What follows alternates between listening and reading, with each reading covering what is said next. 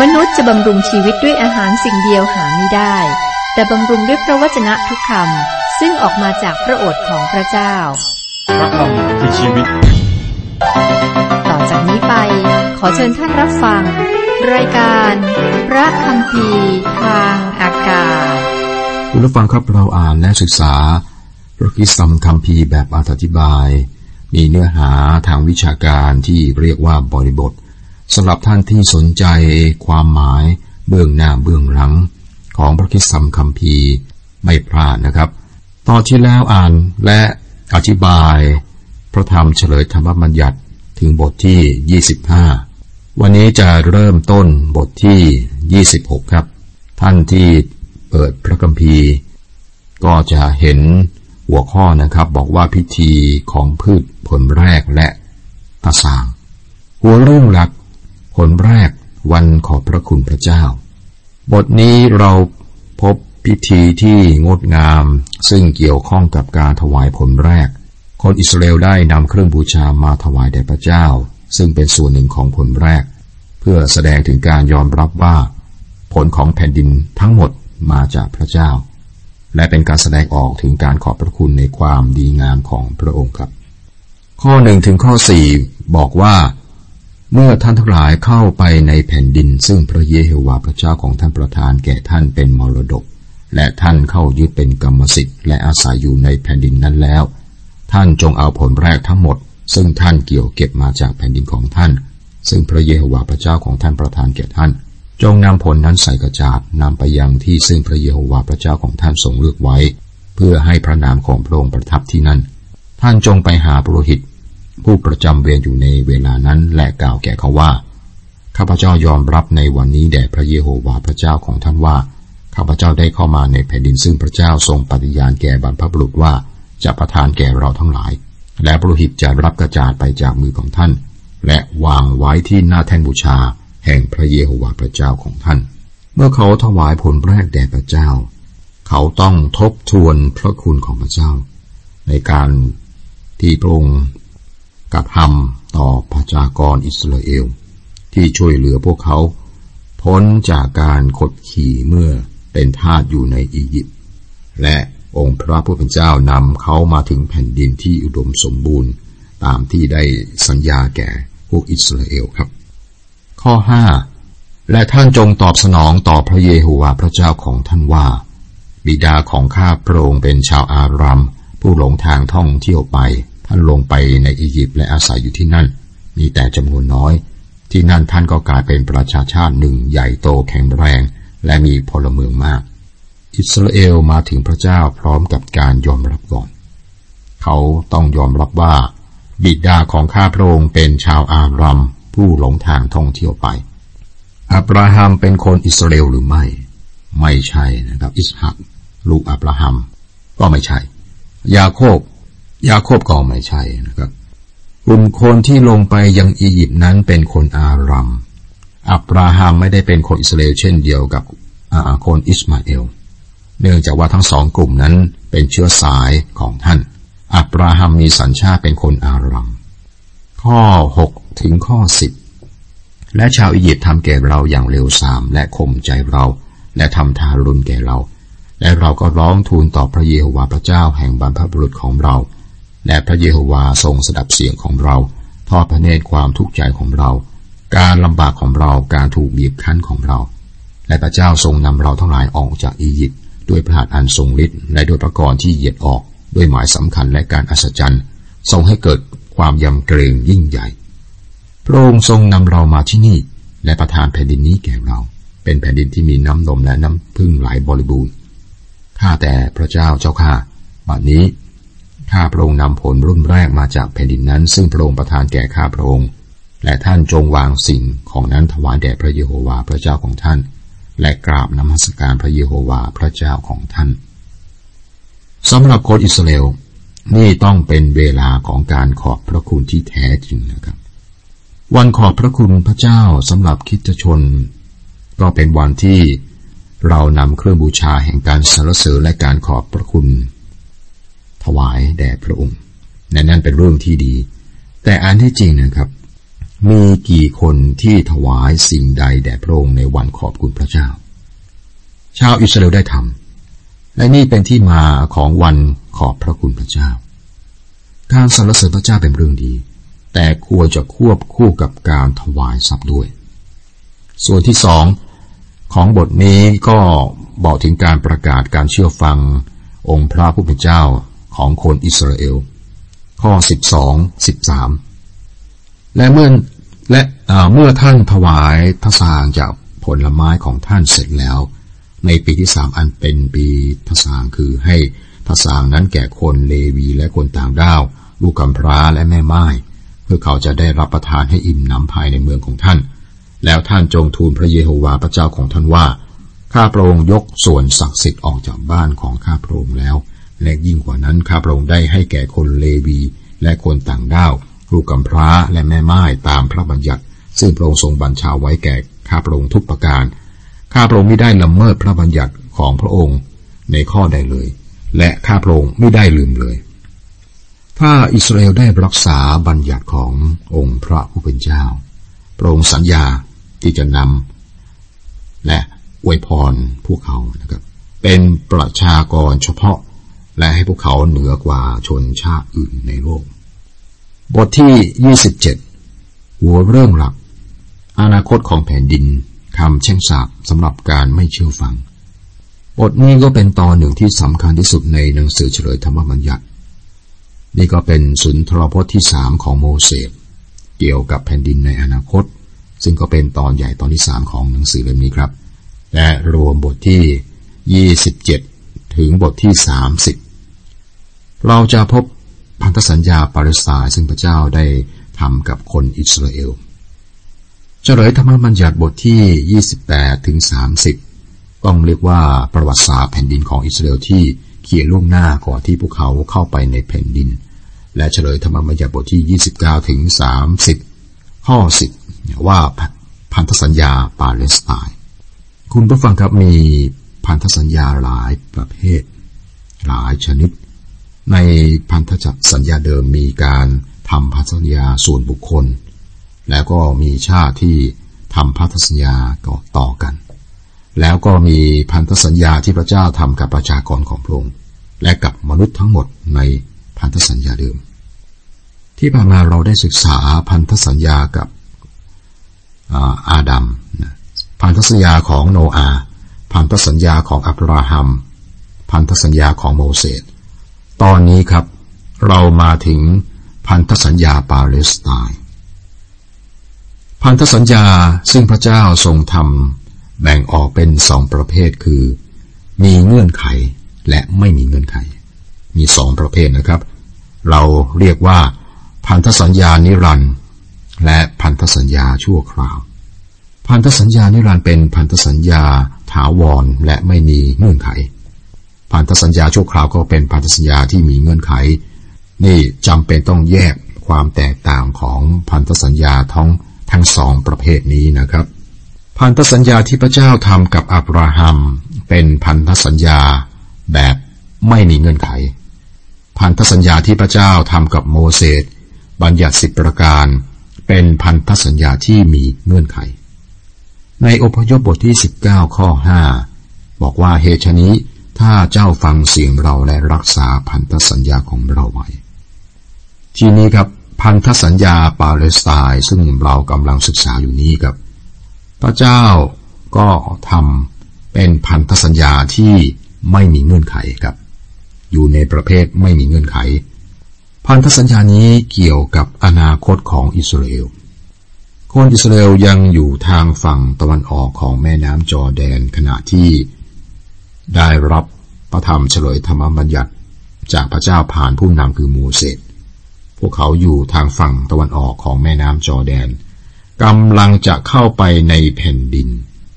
คนเหล่านี้ครับคือคนรุ่นใหม่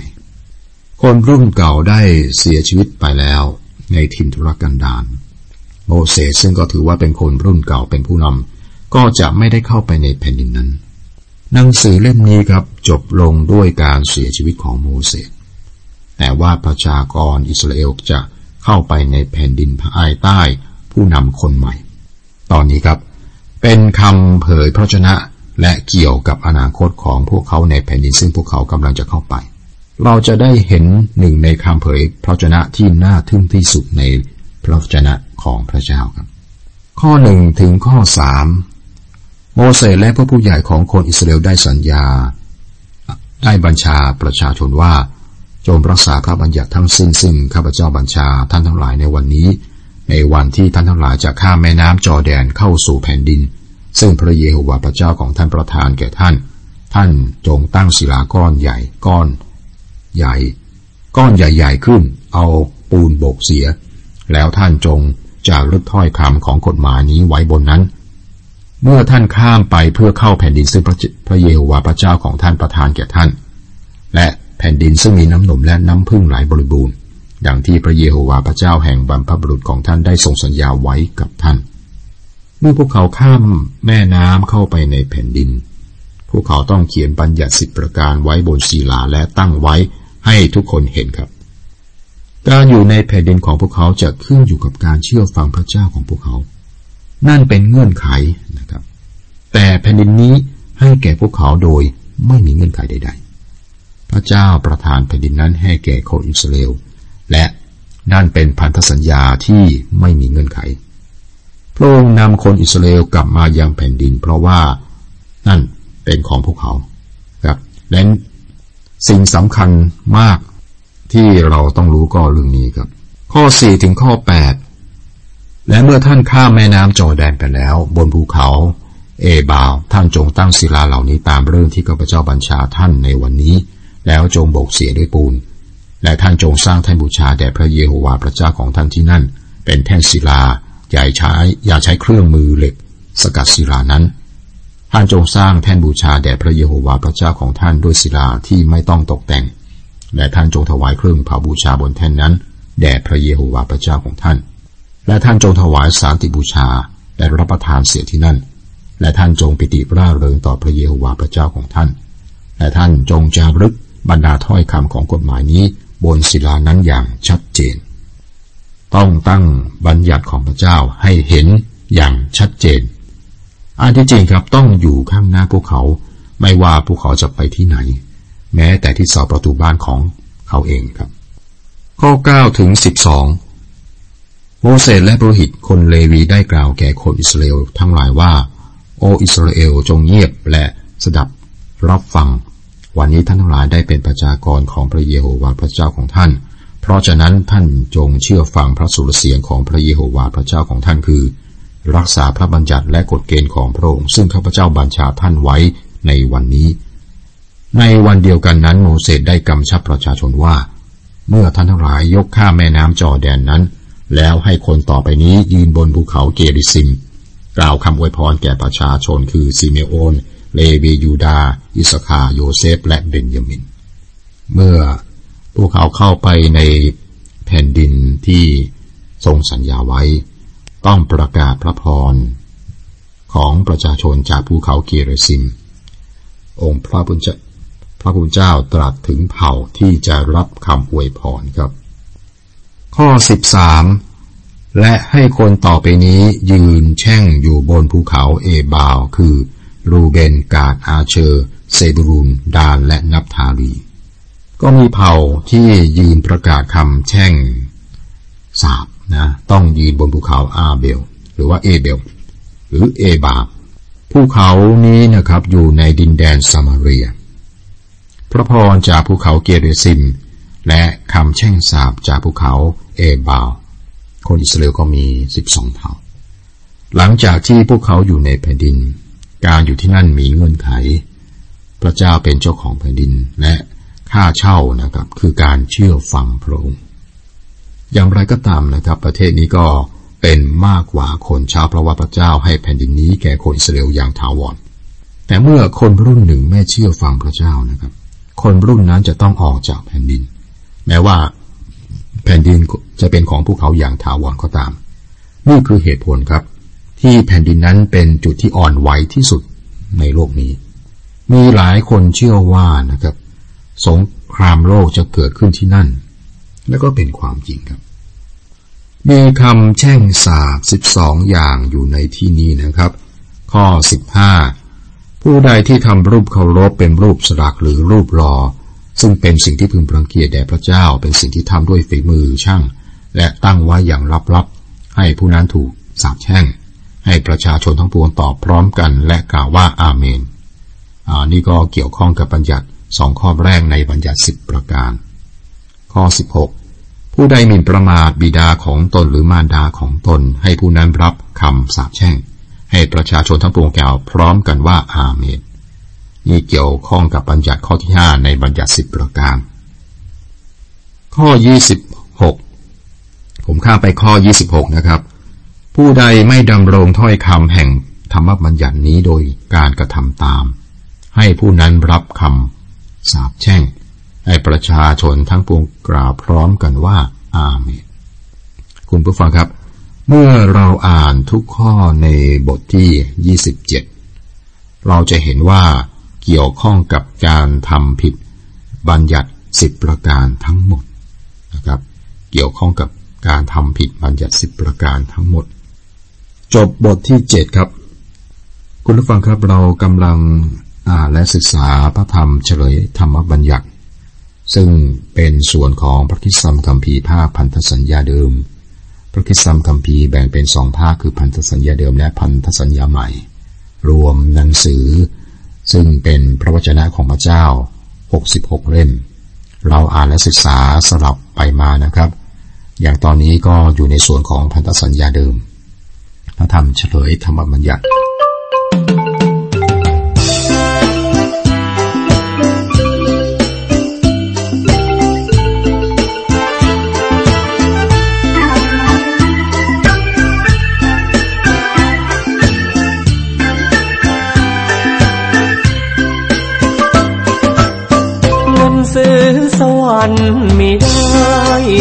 เป็นความหวังใหม่ กลับใจพี่ป้านาพึ่งพระเจ้าของเราเถิดนาหนทางข้างหน้านำมาชีวิตสุขสันต์แสงธรรมคำพระคิดประทานชีวิตรักเราจีรังเทียนส่องฟ้ายอมละลายความสว่างขยับคนลงทาง พบแสงสว่างสุขใจทางใดในโลกล่าที่ท่านมองหา จะไปนาที่แห่งใดทางพระคิดนั้นมีจุดหมายหนทางก้าวไกลอยู่ใน สวรรค์วิมานสันติสุขทางพระคิด เป็นดังมิตรชีวิตนิรันดร์พระทรงการุณเพิ่มพูนอนันต์นมัสการ พระเจ้าที่ยิ่งใหญ่ บนี้สวยงามหนักหนาพระเจ้าสร้างมาพร้อมดินน้ำลมไฟ ดวงอาทิตย์ส่องแสงประกาย สว่างสวัยทั่วบนโลกา มีกลางคืนคู่กับกลางวัน มีดวงจันทร์ส่องแสงนภา มีดวงดาววาวับคู่ฟ้า มีจันทราคู่สุริยันสร้างมนุษย์เนื้อสัตว์ารพัดสรรพสิ่งงามตา ของโลกนี้ไม่จีรังหรอกนาทรัพย์สินเงินตรา นั่นคือของนอกกาย เชื่อพระคิดชีวิตไม่วอดวายช้าเกินไป เดี๋ยวจะไม่ทันการ ทางสุดท้ายส่ง ชีวิตนิรันดร์พระเจ้าประทาน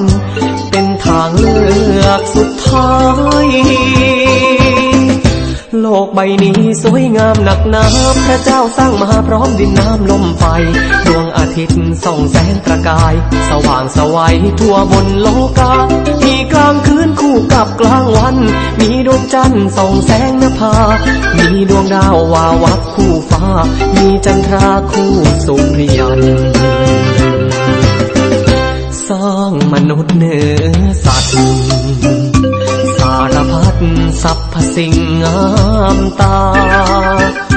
ของโลกนี้ไม่จีรังหรอกนาทรัพย์สิน เ